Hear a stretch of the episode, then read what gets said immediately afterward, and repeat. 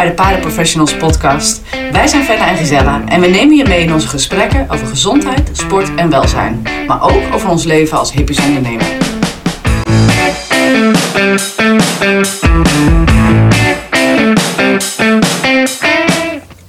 Ja, nog eventjes. En eh, het voorjaar komt er alweer aan. Ja, lekker. Ja, daar, daar zien we allemaal Ja. uit, denk ik. Tenminste, de meeste van ons. Ik vind het altijd wel weer mooi als alles begint te groeien en te bloeien. Absoluut. Ja. Eh, maar het is ook een hele leuke periode eh, als het gaat om alle veuletjes in de wei. ja, Want eh, nou, de eerste veulens worden vaak al in februari geboren. En vervolgens richting maart, april worden dat er steeds meer. ja. Ik denk dat zo in april, mei de meeste veuletjes geboren worden. En zo ja het is gaat ook een mooie tijd hè, om Ja. eigenlijk geboren te worden. Ja. Het voordeel is dat ze dan qua temperatuur vaak ook al gelijk eh, lekker naar buiten kunnen. ja Dus zeker. eh, dat is fijn. Dat is het nadeel, hè, als ze wat vroeg geboren worden. Ehm, ja, veel fokkers doen dat natuurlijk, omdat ze dan al wat oudere veulens hebben. Ja. Ehm, maar ja, het nadeel is dat ja, als het weer tegen zit, dat ze nog niet lekker in de wei kunnen. Nee, of soms maar eventjes. Maar Ja. in ieder geval niet lekker de hele dag, zoals we graag zien. En jij als echte kenner daarvan, van, wat zeg je dan over de beweging van zo'n jong veulen? Meteen in de eerste weken? Ehm, nou, beweging is essentieel voor een veulen. En eh, dat is denk ik in het hele eh, opgroeiproces belangrijk. En wat ik wel eh, bijzonder vind, is dat heel veel fokkers zijn heel gepassioneerd. En die denken enorm goed na over de moederlijn. Die wordt vaak vele generaties terug uitgeplozen. En hetzelfde geldt eigenlijk voor, voor de hengsten. Ja. Van welke hengst kies je? Eh, die hengsten worden bekeken ehm, live of eh, online. Talloze filmpjes worden bekeken. Heel de afstamming wordt bekeken. Eh, wordt gekeken of die de merrie goed aanvult. Soms wordt gezocht naar een hengst in eigen land. Maar tegenwoordig kijkt men net zo makkelijk. maken niks meer uit natuurlijk. Komt uit de hele wereld. Dat is Ja. in ieder geval bij de dressuur en de springpaardenfokkerij zo. Ik weet Ja. niet hoe dat in jouw sport is, in de Zeker. redingsport. eh, als je kijkt naar de redingsport, dan gaat het inderdaad de hele wereld over. ja. Ja, nee, daar zijn, dat maakt tegenwoordig niks meer uit inderdaad. Nee, sinds eh, de, de KI en eh, nou Ja. ja, tegenwoordig ook eh XI en alle Ja. andere moderne technieken, Ja. ehm, hoef je wat dat betreft niet meer te kijken naar landsgrenzen. Maar goed, mensen zijn dus vaak al ja, maanden of soms wel jaren van tevoren bezig met eh, de ideale match. Eh, vervolgens wordt er denk ik eh, voor de meeste merries tijdens de dracht goed gezorgd. inclusief ehm, vaak toch ook wel merriebrok in de laatste paar maanden om ervoor te zorgen dat ook het veulen niks tekort komt in, in de ontwikkeling. belangrijk, Ja. Ehm, vervolgens is daar de geboorte. Ja. Dat is altijd een spannende gebeurtenis, eh, die heel vaak goed gaat, maar waarbij ook wel eens wat complicaties zijn. Ik denk dat eh, de meeste mensen ook eh, daarbij proberen te zijn. Tegenwoordig heb je allerlei geboortemelders die ervoor zorgen dat jij op het moment suprême Ja. erbij kan zijn om of Of genieten er toe komt te het niet altijd een heleboel slapeloze nachten? Nee, nee, zeker niet.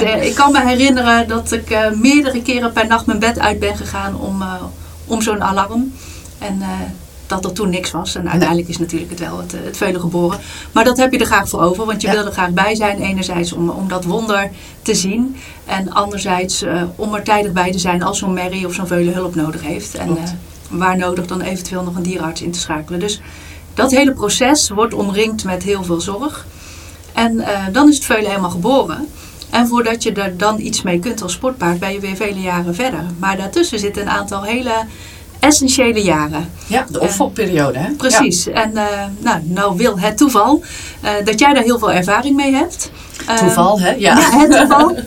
Ehm, maar goed, des te fijner is het dat we hier samen over kunnen praten. Dat ik vanuit mijn kennis als fysiotherapeut en jij als eh, nou ja, ervaringsdeskundige, als uh, opfokspecialist er wat over kan zeggen. Ehm, wanneer krijg jij de veuletjes normaal gesproken binnen? Nou, dat verschilt een beetje, want, want eh, eerst hadden we ook wel veel merries die bij ons bevielen. Dat doen we nu een stuk minder. Eh, dus of we krijgen merries met veulens binnen, of we krijgen ze gespeend binnen in Ja. oktober. Nou, wat je eigenlijk aangeeft is dat die hele periode van opvolg is zo belangrijk. En ik vind het echt eh, daar waar de basis ligt van een gezond paard en, of een gezond sportpaard. Ik vind het belang van opvolg echt heel erg groot.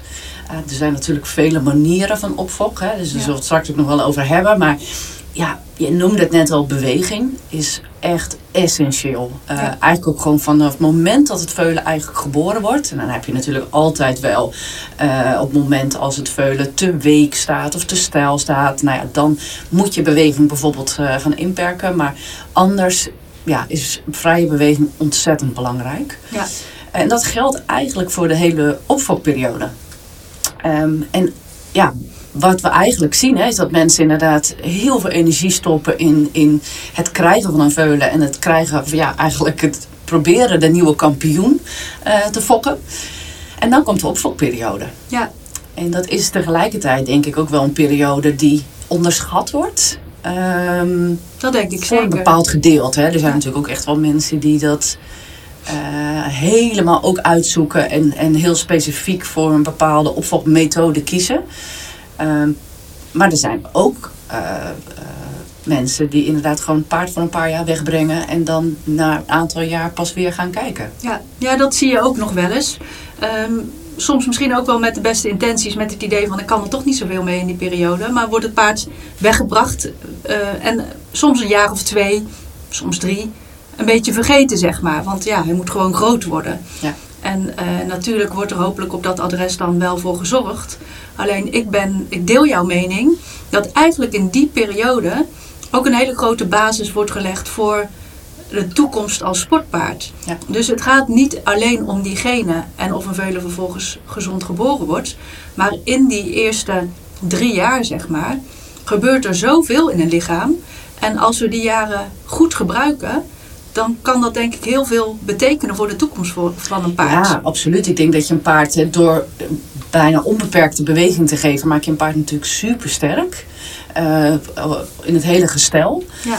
Maar de sociale opvoeding, het opgroeien met andere paarden in een kudde, is ook wel iets wat heel belangrijk is voor de toekomst van een sportpaard. En waar wij uiteindelijk heel veel baat bij hebben. Ja. Dus het is fysiek, sociaal, Ja. mentaal. Ja. Dat wordt allemaal gevormd in die jaren. Ja, ja zeker. Want als ik dan ook kijk, kijk, wij hebben dan thuis een, een hele specifieke opfok, kleinschalig opfok eigenlijk. Ehm, maar ik vind dat paarden eh, die opgroeien in een kudde met, eh, ja, wij hebben dan verschillende leeftijden. Er zijn natuurlijk ook opfokbedrijven met, eh, waar ze echt naar leeftijd geschaard worden. Maar die leeftijdsgenoten zijn ontzettend belangrijk, want daar spelen ze mee, daar ontdekken ze dingen mee. Dat vind ik altijd fantastisch om te zien. Eh, tegelijkertijd zie ik een heleboel voordelen met een kudde van verschillende leeftijden, omdat ze dan ook echt wel opgevoed worden door oudere paarden. Hè. Dus het kan een jaar ouder zijn, dat kan ook volwassen paarden zijn. Maar dat is ehm, ja, makkelijker gezegd dan gedaan, want zo'n kudde moet natuurlijk ook wel weer heel erg goed gevormd zijn. Ja. Eh, de, de, op het moment als je hele dominante volwassen paarden erin hebt, ja, dan gaat het niet werken. Eh, maar in principe, eh, als zo'n kudde goed gevormd is, dan heb je een hele mooie dynamiek in zo'n groep. En kunnen de kleine veulentjes, zeker als ze nog echt bij hun moeder lopen, nou, die krijgen tantes en die worden beschermd door die tantes. En die moeder die neemt steeds meer wat afstand. En wat ik vooral een ontzettend eh, belangrijk punt is, is de speenperiode Ja. het spenen. Want daar wordt natuurlijk ook best wel veel over gezegd en, en eh, over geschreven. Ja, ook daar zijn verschillende methodes voor. Heb jij een voorkeur inmiddels ontwikkeld voor een bepaalde manier? Ja, wel echt oprecht een voorkeur. Al snap ik ook wel dat het niet altijd mogelijk is. Wat ik in de afgelopen tien jaar heel erg heb eh, gezien, is dat veulens die samen met hun moeder al in een kudde lopen. eh, en op het moment dat het veulen dan oud genoeg is om te spenen. Ik vind dat een veulen pas klaar is om te spenen vanaf minimaal zes maanden. Ehm, in, overigens zie je ook gebeuren dat ze rond die tijd eigenlijk steeds meer afstand van de moeder nemen. Veel meer hun eigen gang gaan. Veel meer zelf eten. Je kan dan soms zelfs de merrie gewoon meenemen naar de hoefsmid. En het veulen loopt gewoon in de kudde. En dat kijkt niet op of om. Op het moment dat je dat punt bereikt. En dat is altijd rond die zes maanden. Dan kan je die merrie eigenlijk gewoon uit de kudde halen. En die gaat naar huis. Ja. Soms blijven ze ook, hè, zijn ze opnieuw drachtig. Maar ze, ze gaan er gewoon naar huis. En die Mary, die vindt dat natuurlijk wel soms vervelend. Hè, want die gaat uit de kudde. Die, die, gaat, eh, dus die, die mist zowel haar eh, veulen, maar ook haar kudde. Ja. Eh, maar je ziet wel vaak op het moment dat die Mary weer op een andere locatie komt, dat dat eigenlijk vrij snel wel weer oké is. En onze ervaring in de afgelopen tien jaar is echt dat zo'n veulen daar eigenlijk niet eens op reageert. Die hinnikt dus twee keer en die denkt, nou dat is jammer, ik heb geen melk meer. En die gaat verder met zijn leven. En wat creëer je dan eigenlijk? Is dat dat veulen dus niet de stress ervaart. En ik denk dat die stress heel belangrijk is voor veulens, om dat eigenlijk te voorkomen. Ja. Uh, ik zie een groot verschil tussen veulens die gespeend bij ons binnenkomen en die bij ons geboren worden. En dus al vanaf dat moment in de kudde komen of met merrie en veulen. Hè? Dus merrie en veulen samenkomen en dan ga je hetzelfde krijgen zoals ik net vertelde. Uh, die hebben niet die dip in hun weerstand van door de stress, hè? Ja. door het spenen, de, de stress Want dat van het is wat er verhuizen. gebeurt dan Ja. bij het spenen. Ja, want zeker. in principe met zes maanden zijn ze nauwelijks meer afhankelijk van die melk. Natuurlijk drinken ze nog wel, maar dat is niet meer noodzakelijk. Nee. Dus het is met, met name de stress die je eigenlijk ehm, reduceert door het op deze manier te doen. Ja, precies. Want die stress heb ik. Ik zie gewoon wat stress bij, bij veulens, maar zeker ook bij paarden doen. Hè. Op het moment dat ze stress hebben. Ja, ze nemen gewoon veel minder goed de voeding op. Zijn weerstand gaat naar beneden. Dus ze zijn vatbaarder voor virussen, bacteriën, voor ziektes dus eigenlijk. Ja, en dan komen we eigenlijk ook wel een beetje op de eh, nadelen van opvolg. Want ja, denk als ik kijk van, er zijn ook een hele groep mensen die zeggen van, nou weet je, ik hou mijn veulen lekker thuis. En ik zet hem samen met een merrie en een ruin. En, eh, want ik vind de opvolg veel te risicovol. Ja, omdat ze in een groep staan en daar wel eens wat kan gebeuren. Ja, en, en ik ben de laatste die zegt van, dat er nooit iets gebeurt. Al vind ik het wel oprecht heel erg moeilijk op het moment als er iets gebeurt. Kijk, we hebben natuurlijk best wel een kleinschalige opvolg van 45 paarden. Ja, wij doen natuurlijk er alles aan om te voorkomen dat er ook maar iets met zo'n paard gebeurt. Zowel dat hij ziek wordt of dat er iets anders gebeurt. Ehm, maar ik heb in al die jaren ook wel geleerd dat je blijkbaar niet alles kan voorkomen. Het enige wat je kan doen is ja, proberen te voorkomen en heel goed opletten. Ja, iedere dag alles nalopen. Ja, ja, Ja. ja. dus als, ik, als mensen mij vragen van ja, wat, wat is belangrijk bij een opfok, dan zeg ik eigenlijk van nou, het is krijgen ze voldoende beweging, zowel in zomer als winter. Ja. Ja, kijk, dus de, ehm, wat is de bewegingsvrijheid in de winterperiode? Want ja, vaak hebben opfokbedrijven een stalperiode natuurlijk met een paddock. Nou, is die paddock groot genoeg dat ze lekker kunnen rennen en alles en gewoon de hele dag naar buiten kunnen? Nou, dat is top, hè? Ja. Is dat maar een uurtje, ja, dan kom je eigenlijk alweer op ja, te weinig beweging en dat zorgt voor minder belastbaarheid. Nou ja, wat je dan ook krijgt is een soort van piekbelasting. Dus dat die paarden in hun loopstal staan, daar kunnen ze wel bewegen. Maar daar gaan ze meestal niet echt sprintjes trekken of kunnen ze niet helemaal een ei kwijt. En als ze dan een uurtje in die pedal komen, dan is er ook wel gelijk, zijn er de nodige uitspattingen. En ik denk dat op het moment dat een dier de hele dag door, of het hele etmaal, de keuze heeft om vrij te bewegen, dat je dat veel minder hebt. En eh, nou, dat is denk ik voor een paard gezonder, dat hij eigenlijk constant wat kan Ja. bewegen. En natuurlijk zijn stukjes waar ze rennen of bokken of spelen, ehm, zijn ook waardevol in het ontwikkelen van Zeker. de motoriek en het creëren van een goede belastbaarheid. Ehm, maar van bijna niks naar in één keer uitspattingen is voor een jong paard niet ideaal, maar voor een volwassen paard overigens ook niet. Nee, nee, dus wat dat betreft ben ik ook wel voorstander van ehm, zoveel mogelijk vrije beweging. Ja, dus veel ruimte eigenlijk. Ja, Ja, dus veel, veel ruimte. Ja, en dan, dan, daarnaast vind ik toezicht ontzettend belangrijk. ja, Eh, want ehm, ja, mijn ervaring is wel dat, dat de gezondheid van jonge paarden soms in een hele korte tijd kan veranderen. ja, Ehm, ja, en dat is best wel schrikbarend soms. Ja. Dus op het moment als jij echt twee keer per dag gewoon bij, bij de paarden kan kijken... en overdag natuurlijk ook gewoon to- constant toezicht hebt... dan merk je dat soort dingen wel goed op. ja. Ik kan me voorstellen als paarden echt in een weide staan de hele zomer ehm, en, en waar eh, geteld wordt en gekeken wordt, dat je dan misschien dingen wat sneller mist. ja. Ehm, maar goed, ik, ik vind dat dus wel heel belangrijk, de toezicht, om, om echt die gezondheid goed te monitoren. En op het moment als ja, ik bijvoorbeeld zie dat een gezondheid van een veulen achteruit gaat, ja, tegenwoordig wacht ik niet lang meer Nee. om de dierenarts erbij te halen en om te checken. Omdat dingen gewoon best wel snel en rap kunnen veranderen. Dat zijn geen leuke dingen. En ik denk dat iedereen eh, die een, een veulen fokt... niks liever wil dan dat zijn, zijn of haar veulen gezond uit de opfok komt. En, en ik denk dat het heel belangrijk is om te weten dat...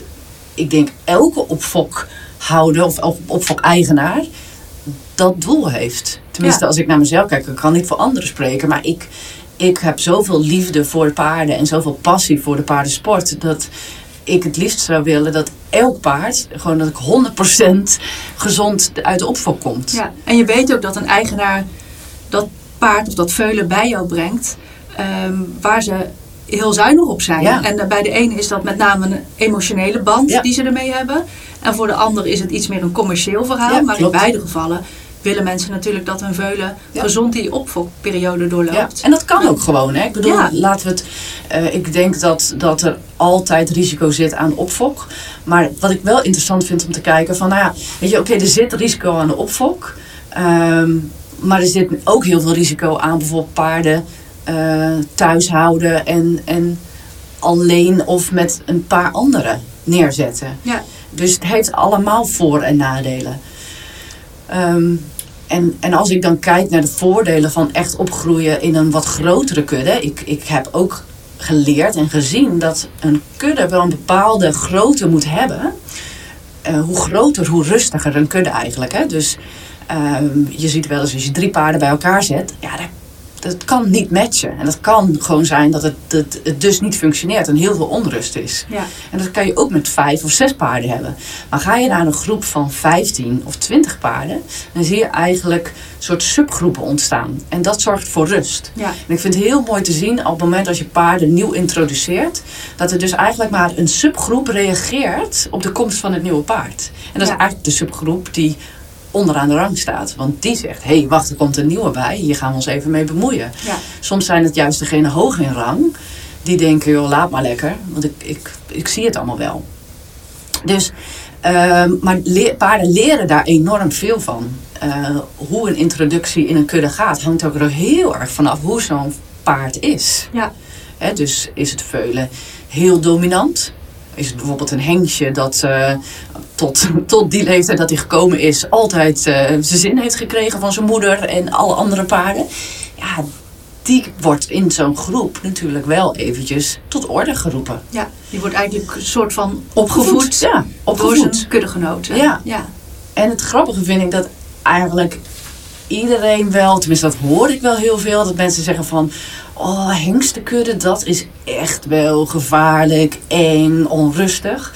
Nou ja, ik kan je één ding vertellen, ik, eh, ik zou liever gewoon alleen maar hengsten hebben. Want de hengstenkudde is zo chill en zo rustig. En ehm, het introduceren van nieuwe paarden in een hengstenkudde is zoveel makkelijker. Ehm, ik, ik zie dat nu al tien jaar. En ik vergelijk het soms wel met mannen en vrouwen. Gelukkig mag ik dat doen, want ik ben zelf ook een vrouw. Ehm, maar ja, ik zeg altijd, je, je, zet een paar nieuwe paarden in de hengstenkudde. En eigenlijk dezelfde avond kan ik ze gewoon laten staan. Er is daar eventjes een check met elkaar van, hé, hey, waar sta je? Uh, we hebben één oudere ruin in de hengstenkudde. Dat is, vind ik wel heel belangrijk, want die zorgt wel echt voor de opvoeding. En als er jonge hengsten zijn die iets te dominant worden, dan zegt hij van, uh, joh, uh, even dimmen. Ja. Maar die oude ruin, als, een, als het een hele timide jong hengstje is, dan neemt hem eigenlijk een beetje in bescherming ten opzichte van de kudde. Maar andersom ook, als hij heel dominant is, kan die oude ruin ook zeggen van zo eventjes ik zet je even daar neer en je blijft daar maar even. Ja. Maar die oude ruin, die heeft dus verder niet echt hormonen. Dus je zal nooit trappen, nooit bijten. Maar gewoon puur die lichaamstaal die die ruin heeft. Die ruin is vroeger ook opgegroeid in een natuurgebied. Dus er is denk ik geen socialer paard dan dat. Ja, ik zou willen dat hij onsterfelijk is. Want die heeft zo'n belangrijke rol in die hengstenkudde. Hij is ook heel groot en sterk. Het is zo'n ja. oude quarter. Um, ja, je ziet dat, dat die zorgt voor die balans in die, in die hengstengroep. Maar Mary's daarentegen, ja, ik um, moet soms echt nieuwe veulens of nieuwe jaarlingen die in de kudde gaan, de eerste nachten echt nog weer naar binnen halen. Omdat ik gewoon nog niet het gevoel heb dat ze naar binnen mogen komen, dat ze bij het hooi mogen komen, dat ze bij het water mogen dus komen. dan gun je ze even rust en ja. tegelijkertijd gedurende die nacht zit je er niet heel de dag op te, uh, ja, tijd op te dat. kijken. Ja. En overdag kun je ook weer beter toezicht houden op het moment dat ze weer bij elkaar komen. Ja, ja. En ik zie dus jonge paarden echt opgroeien tot, tot sociale paarden, tot gezonde paarden, uh, sterke paarden. Ja. En, en dat vind ik echt een heel groot voordeel van uh, opfok, ja. van opfokbedrijven. Er zijn, als we kijken naar het fysieke stuk, ook best wel wat onderzoeken gedaan. Kijk, op het moment dat een veulen geboren wordt, kan hij in principe binnen een uur of een paar uur uh, kan hij staan. Ja. Kan hij bewegen. Het is ongelooflijk met die lange stelten Ja. eh, dat ze zich dan al uit de voeten weten te maken. En dat is ook letterlijk wat ze moeten kunnen doen in de natuur natuurlijk. Ook al leven ze inmiddels bij ons niet meer in de na- natuur. Ehm, maar vervolgens gaat daar nog wel een heel leerproces overheen voordat ze eh, die motoriek helemaal goed ontwikkeld hebben. Ja. En ehm, ja, dat, dat wordt alleen maar beter door te oefenen. Ja. En oefenen is niks anders dan bewegen. Ja. En je ziet ook dat een veulen dat met, eh, die met een merrie alleen opgroeit, die beweegt minder dan een veulen die met andere veuletjes opgroeit. Ja. Want die spelen toch wat vaker. En dat spel, dat is dus ook heel functioneel. Zeker. Ehm, en wa- wat ook nog eens zo is, dat de, de groeischijven in een lichaam, die sluiten van onder naar boven. Dus eh, het hoefbeen sluit als eerste en vervolgens in de loop der jaren sluiten die groeischijven naar boven toe. En eh, het lichaam past zich ook aan, met name in die groeiperiode, aan de belasting die het krijgt. Dus op het moment dat een, een veulentje of een jong paard helemaal niet belast wordt of heel weinig mag bewegen, dan wordt dat hele gestel dus minder sterk. Er is, eh, dat heet de wet van Wolf. En ehm, vorm volgt functie. Dus dat wil zeggen dat de vorm eigenlijk gecreëerd wordt door de functie die het uit moet oefenen. Ja. Dus daarom is beweging zo heel erg Ja, belangrijk. interessant hè? Ja. Ehm, en dat geldt niet alleen voor het skelet, dat, dat geldt ook voor de pezen.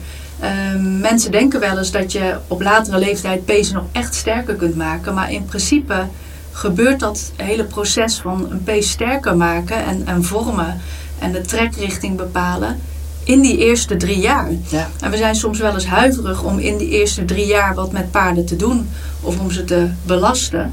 Maar sowieso het laten bewegen is essentieel eh, voor de belastbaarheid op latere leeftijd. Ja. Dus als een, een, een veulen of een jong paard in die eerste drie jaar heel weinig mag bewegen, ehm, dan Ja, kan soms dat gebeuren, hè? door bijvoorbeeld ziekte of eh, operatie. Of, hè, ook die krijgen wij soms wel eens binnen Ja. eh, in, de, in het revalidatiecentrum. Ja, dat, dan vraag ik me inderdaad wel eens af. Van, ja, wat doet dat met eh, een, een paard later? Ja, en dan kunnen de röntgenfoto's misschien nog wel goed zijn. Ehm, al zijn dingen als een straalbeen en eh, ook OCD en dergelijke, die worden zeker ook wel beïnvloed door, eh, door beweging of gebrek aan beweging. Ehm, maar de hele sterkte van het skelet en ook van de, van de pezen wordt in die periode gevormd. En als je dus de mogelijkheid hebt om het dier in die tijd voldoende beweging te geven, en dat is niet per se piekbelasting. Ehm, Het probleem is een beetje dat ze nog niet precies weten welke vorm van belasting en hoeveel beweging en welke vorm van beweging ideaal is. Want daarvoor is weer heel veel onderzoek eh, nodig. Daar hebben we het in onze vorige podcast ook al over gehad. Eh, dus dat weten ze nog niet precies. Maar ze weten wel dat vrije beweging, inclusief zo nu en dan sprintjes trekken en dergelijke, Ja. ehm, heel erg belangrijk is en bepalend is voor de belastbaarheid op latere leeftijd. Dus dan telt er meer dan die goed uitgedachte combinatie van een merrie en een hengst Ja, en een goede geboorte. Ehm, maar die drie jaar zijn, zijn heel erg belangrijk. En dan hebben we het nu over het fysieke stuk. Je hebt het net over het sociale eh, stuk gehad. Maar ik denk dat ook qua gedrag en, en een paard iets leren, waar die later iets aan heeft op het moment dat er gewerkt mee gaat worden, ja, ehm, is ook belangrijk. Want dat wordt nog wel eens vergeten. En dat is in een opfokperiode periode soms ook lastig. Dat de paarden niet meer zoveel in de hand komen. Nee, dat, dat klopt. Ik, ik moet wel zeggen dat ik echt liever een paard heb die compleet groen uit de opfok komt, maar wel altijd in de groep heeft gestaan. Want ik denk als, als mens zijnde eh, gaan wij verder op datgene wat zij geleerd hebben onderling. Hè? Ja. Ehm, op het moment, zo'n paard is veel makkelijker trainbaar dan een paard die alleen heeft gestaan of altijd maar met één of twee anderen heeft. Ja. En bijvoorbeeld altijd, zijn- altijd zijn zin heeft gehad. Hè? Dus Ja. dan, dan heb je echt wel een heel dominant paard. Ja. Of een, een jong paard dat altijd het, het onderdeurtje is geweest. Ja. Ehm, ja, dat, daar ga je wel wat van merken in de training. Ja. en dan kan je daar, ja zeker die hele dominante paarden, hè, die dus eigenlijk nooit eigenlijk eh, verteld is van hey, hier is de grens. Ja, ga jij dan maar eens eventjes met onze 60, 70 kilo, en mannen zijn natuurlijk wel wat zwaarder, zeggen dat eh, er een grens is tegen Ja, een paard van dat wordt een 500, stuk 600 kilo. Dat is, en dat kan heel gevaarlijk Ja. worden. Wat ik wel merk zelf, wij, wij hebben op kleine schaal veuletjes gefokt. Dus dat wil zeggen een heel aantal jaren één veuletje per jaar. Ehm, maar als wij in dat eerste half jaar zo'n veulen veel in de hand hadden. En we zorgen er ook altijd voor dat de moeder ook heel vertrouwd Ja. is met mensen. ehm, dat hij ook gewend is aan in de hand zijn. eh, eigenlijk alles normaal vindt. Ehm, als we dan die veuletjes ook veel in de hand hebben en dan mee naar de wei lopen. En Ja, een halsje zeker. aandoen en een voetje oppakken en borstelen. Gewoon alles eh, wat ze eigenlijk moeten weten ook op het moment dat ze volwassen zijn. Ook een keertje op de trailer of op de vrachtwagen. Al dat soort zaken. Op het moment dat wij ze dan terugkregen uit de opfok. Want wij deden ze dan ook een aantal jaar in opfok. Dan zie je dat ze zich dat nog wel Zeker, zeker. herinneren. Dus Ja. daar, daar kun je dan wel op voortborduren. Alleen daar is wel waar ik, waar ik denk dat jij eh, heel goed weet hoe je zo'n veulen hè, in, die, in die eerste zes maanden of met jonge paard toch grenzen moet aangeven. Krijgen wij ook wel eens veulens binnen waarvan eigenaren zeggen, nou, hij is heel veel in, hand, in de hand geweest. Maar eigenlijk op een verkeerde manier. Want Ja. dat veulen, dat zit constant in jou. eh, eh, te dichtbij je. Eh, springt tegen je aan. ehm, In het begin is dat natuurlijk schattig. Want het is schattig en het is speels en het is Ja. nog niet zo groot. En het voelt nog niet als een gevaar. Ja. Alleen als je dat op dat moment al gaat toestaan. Ik wil dat jonge paarden echt wel een bepaalde mate van afstand houden tot mij. Dus op het moment als mijn paard constant te dicht bij me staat, dat is eigenlijk een vorm van dominantie. Vertrouwen, maar wel respect.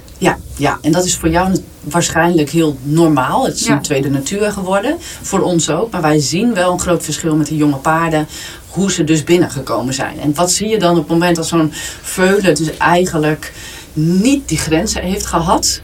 Ofwel niet van de merrie. Vaak ook niet van die merrie. Hè? Nee. Eh, maar ook niet van de mens.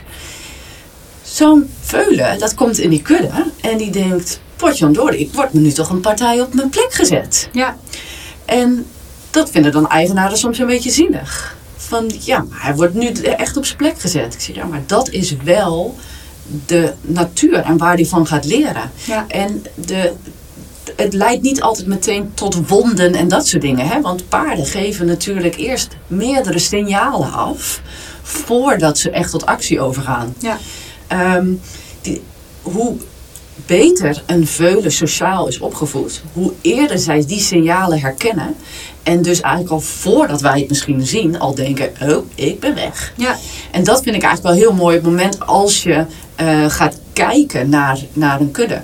Ehm, een van mijn medewerkers. Die, die traint ook veel jonge paarden uit de kudde. Zij heeft als studie, eh, nou weet ik hoeveel uur, volgens mij 500 uur of zo, paarden geobserveerd in een natuurgebied. Ehm, super interessant. Ja. Maar wij hebben dus sommige paarden die bijvoorbeeld te dominant zijn. Ehm, eh, extra in handen. Ik, had, ik had nu een veulen binnengekregen en zodra je ook maar langs liep, haalde die uit. Ja. Eh, en dat is niet leuk. Want Nee, ik bedoel, het is gewoon ronduit wat- gevaarlijk ook. ja, Ja. het is gewoon ronduit gevaarlijk. En dat deed hij niet alleen naar ons toe, maar ook naar andere paarden. En door dat paard dus eventjes een paar keer uit de kudde te halen, even er wat mee gaan doen om te kijken van hé, hey, maar wat is dit nou eigenlijk? Is het dominantie of is het onzekerheid? Dan kom je er eigenlijk achter dat het gewoon pure, pure onzekerheid is. Ja. En op het moment, ehm, en mijn medewerker is daar ontzettend goed in, om daar dan net even wat, wat eh, mee te doen, waardoor dat veulen eigenlijk meer vertrouwen krijgt in ons. En dat veulen haalt niet meer uit. Tuurlijk moet je wel een grens aangeven van hé, hey, dit is goed en dat is fout. Maar vooral eigenlijk, eh, dominantie is niet altijd uit brutaliteit. Soms wel, maar het kan ook heel erg uit onzekerheid Ja. komen. En dan vergelijk ik het ook wel weer met kinderen. Ik heb zelf kinderen, jij hebt zelf kinderen. Wij zien een, een heleboel goed opgevoede kinderen, maar we zien ook een heleboel niet goed opgevoede kinderen. Eh, we kijken wel eens zelf naar onze kinderen en we denken, jeetje, waar komt die brutaliteit vandaan? Ja, maar Ehm, daar, dat zeg je heel mooi. Je, je denkt niet alleen van, goh, wat is die brutaal. Maar waar komt dat vandaan? Ja. En, en dat is bij paarden natuurlijk ook zo. Ja. En wat je ook al wel een keer eerder aangaf eh, in een gesprek eh, waarbij we niet eh, een podcast aan- Precies. ehm, is dat het ook wel heel erg praktisch kan zijn als een paard op een gegeven moment geopereerd moet worden aan een OCD of gecastreerd Ja. moet worden. Dat die dan al wel geregeld in de hand geweest is. Nou, absoluut. Wat ik, wat ik heel erg zag is, is, kijk, sowieso wil je dat een paard normaal naar de hoefsmid moet kunnen. We moeten Ja. een normale wormenkuur kunnen geven. We moeten eh, normaal iets van verzorging kunnen doen als dat nodig is. Dus ik Ja. wil gewoon dat alle paarden die in de opfok staan, dat we die gewoon makkelijk een halsrom kunnen doen. Dat ze mee kunnen lopen, dat, dat we ze vast kunnen houden. Dat vind ik basis. Maar Ehm, er zijn twee dingen. Er kunnen natuurlijk dingen zijn waardoor een paard naar de kliniek toe moet. Hè, dat, maar het kan ook zijn dat hij op de trailer moet omdat hij naar huis gaat. Ja. Wat zag ik dan op een gegeven moment? Is dat een paard groeit op die hele opfokperiode. En dan in één keer moet hij op de trailer. En dan is er enorm veel stress. Zo'n zo'n paard denkt natuurlijk allemaal hoela. Je haalt me bij mijn kudde vandaan. En nou moet ik in één keer op een trailer. In zo'n hokje, In zo'n hokje. Ja. Ja, eh Amula. Dus ik, eh, ja, dan worden ze verdoofd en dit en dat. En toen dacht ik bij mezelf, ja, dat, dat moet toch anders kunnen. Ja. En door dus eigenlijk... Ik probeer er ook veel met eigenaren over te praten. Sommige eigenaren vinden het fijn dat ze gedurende de opfokperiode al wat vaker in handen komen. En dat is heel goed bedacht, hè, van wat doen we wel en wat doen we niet. Dus absoluut niet te veel. Ehm, maar je, je, je zorgt bijvoorbeeld wel dat, dat tegen de tijd dat een paard naar huis gaat, dat hij oké is om uit de kudde te gaan. Dat hij Ja. oké is om op een trailer te gaan. Ehm, ik zie dan dat er veel minder stress is bij die eigenaar. Die eigenaren krijgen een, een paard thuis na de opfokperiode die gewoon normaal in de hand is. Die normaal gewoon eigenlijk kan functioneren. Ja. En tegelijkertijd ook de sociale opvoeding heeft gehad van een kudde. eh, de, de beweging heeft gehad die hij nodig heeft om een sterk paard te zijn. Dus ik denk dat we dan een, een, eh, van alle kanten eigenlijk ons best doen. Maar ik besef me ook wel weer dat dit natuurlijk niet mogelijk is bij een opvang van 150 paarden. Nee, want als dan een eigenaar komt en zegt: eh, Goh, eh, meneer of mevrouw, eigenaar van de voorstellen? ik wil Nou. even mijn paard uit de kudde trekken, want ik wil er even mee gaan wandelen, want dan wordt hij lekker mak.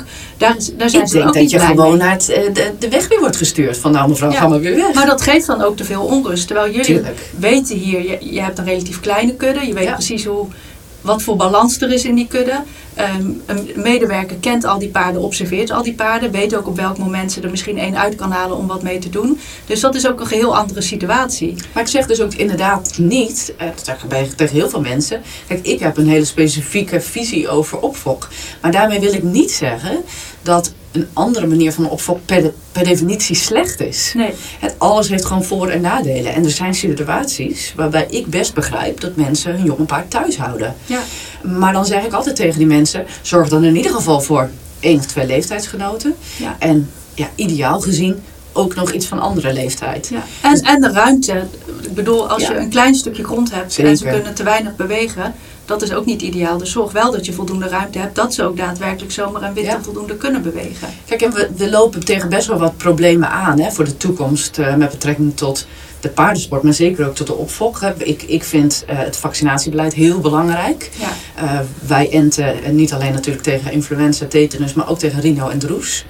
Ehm, rhino is natuurlijk best een groot probleem tegenwoordig. Er zijn Ja. veel uitbraken. Eh, ook dat kan in een opfok voorkomen. Droes ook. Droes is in principe waarvan ze zeggen... ja, het is prima dat een veulen het krijgt. Dat moeten ze een keer krijgen. Nou, ik heb het een keer meegemaakt. Daar word je niet blij van. Nee, ze kunnen echt heel ziek zijn. En, Ja. eh, meestal loopt het goed af, maar ook niet altijd. Nee, en, en ik denk, wat ik geleerd heb in de afgelopen tien jaar, is dat ik ook op het vlak van opfok heel nauw ben gaan samenwerken met, eh, met de dierenartsen, Ja. maar ook met de hoefsmid. Ehm, maar dierenartsen ook, want als we kijken naar, naar wormen, het wormbeleid, ja, wormen is voor, ja, ik denk de nabije toekomst een behoorlijk groot probleem. En eh, als je elke dierenarts maar eh, hoort over het afgelopen jaar, dan was een bloedworminfectie het grootste probleem ja, binnen de hele opfok. Ja. En ehm, ik, ik heb toen ook echt besloten om heel nauw te gaan samenwerken met, een, eh, met internist van Wolfga. En, en echt gezegd van joh, ik wil jouw begeleiding hebben. Ja. Eh, ik denk dat ik het goed doe, maar ik weet het niet zeker. Dus ik wil dat je gewoon constant met me meekijkt. Ze zijn individueel mestonderzoeken gaan doen. ehm, Wat best een uitdaging is in een kudde. oh, maar hou op, schei uit. daar steek je de nodige energie dan in. zei ik wel tegen hem, ik weet niet of hij luistert, maar dan zei, dan zei hij tegen mij, ja, dan doe je gewoon even individueel mestonderzoek en dan doe je dit en doe je dat. Ik zeg, nou, dat is echt wel leuk bedacht achter je bureau, maar in de praktijk is dat toch wel even wat anders. Maar tegelijkertijd dacht ik, ja, Fenna, je kan nu heel koppig zijn en zeggen, dit kan niet, maar het, eh, je moet op een gegeven moment wel eh, denken van, oké, ja, we gaan het wel doen en we gaan manieren verzinnen om dat te doen. Ja. Voor mij voelt het fijn om heel nauw te samen te werken. omdat er zo'n groot probleem uh, voor de deur staat. Of misschien eigenlijk al wel binnen is. Ja, door de resistentie. Ja, uh, zeker resistentie tegen ontwormingsmiddelen. Ja. Dat is eigenlijk het grootste probleem. Dus je wil ook niet, je kunt er gewoon maar constant volstoppen met nee, wormspuiten nee. om, om maar uh, die wormdruk te verlagen. Want dan kunnen we, hebben we straks niks meer aan die middelen. Ja. En tegelijkertijd denk ik dat het grote voordeel van individueel mestonderzoek ook is dat je per dier weet ja. Um, ja, of, of er wormen aanwezig zijn, of te veel wormen aanwezig zijn. En dan kan je je echt verbazen hoor, dat ja. wij zeiden van hè, van dit paard hadden we het nou als laatste verwacht. Ja. Dus dat is wel, het geeft inzicht. Maar het voelt dus ook veilig om ook in dat opzicht, dus echt uh, bij een opvok bijvoorbeeld te gaan luisteren of vragen van hé, hey, hoe, hoe doen jullie dat op dat gebied? Ja. Werken jullie samen met dierenartsen? Is er contact met dierenartsen? Um, wat, wat doen jullie qua wormbeleid? Is het gewoon standaard inderdaad elke twee maanden? Of doen jullie mestonderzoeken? Dat zijn hele belangrijke dingen. En wat ik daarnaast echt wel iets is wat ik wil benoemen, is, is ik noemde net al de hoefsmid. Ja. Um, ja, ik denk, of ik, nee, ik weet eigenlijk zeker dat de stand van een, de voeten van een paard, van een veulen, ga je in het eerste jaar nog best veel corrigeren. Ja, stap voor stap weliswaar. Uiteraard, uiteraard. Ja, ja stap voor stap. Maar daarna wordt het lastig. Wordt het heel lastig. Ja. En hoe ouder ze worden, hoe moeilijker het wordt. Ik heb echt wel paarden zien geboren worden met bokvoeten. Nou, in bepaalde gevallen komt daar natuurlijk een operatie bij kijken. Uh, maar soms ook niet. En dan is het enorm waardevol om uh, heel nauw samen te werken met de hoefsmid. Want daar kan je gewoon per paard kijken van oké, okay, die staat een beetje Frans, die staat een beetje toontredend, die staat een beetje bokvoeterig.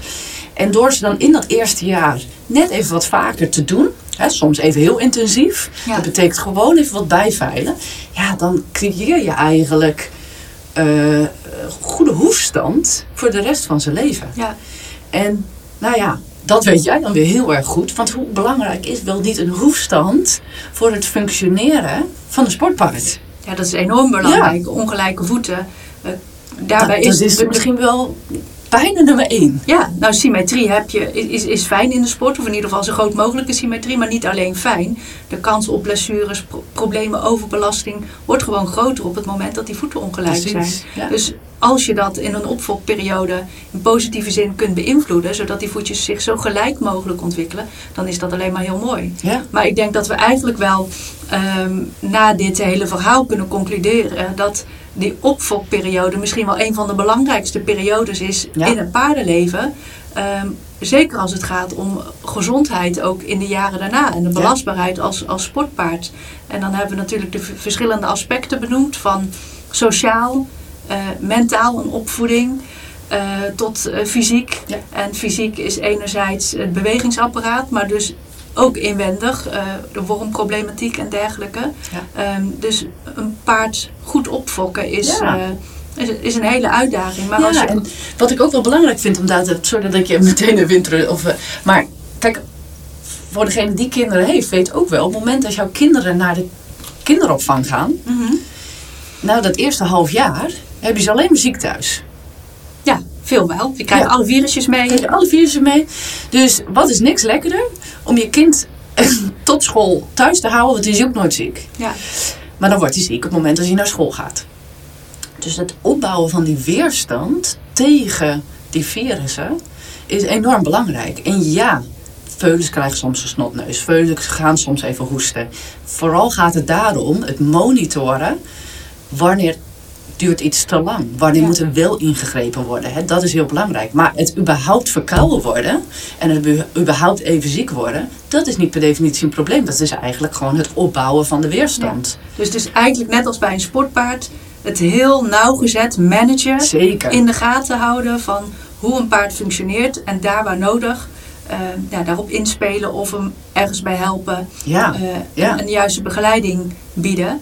En ehm, nou, Ja, op die ik- manier ik hou denk je hem zo gezond mogelijk. dat ik in de afgelopen tien jaar, ik ben echt begonnen met de opfok. Ik doe dat dus eigenlijk langer dan de revalidatie. Nou, als ik zie hoeveel ik geleerd heb, elk jaar weer. Ja, dan, dan het is zo moeilijk. Want je krijgt elke keer weer nieuwe paarden binnen. Elke keer weer met andere dingen. En je, je moet leren alles te zien, te monitoren, te observeren. En dat, daar heb je echt ervaring voor nodig. Die Ja. had ik in het begin ook niet. Nee. Uh, maar laat je dan begeleiden door inderdaad ja, goede professionals weer uit, uh, uit de sport. Dus ik denk de beste opvokbedrijven zijn wel de opvokbedrijven die ook weer een team om zich heen hebben. Ja. Ehm, en op die manier de gezondheid van de paarden monitoren. Ja.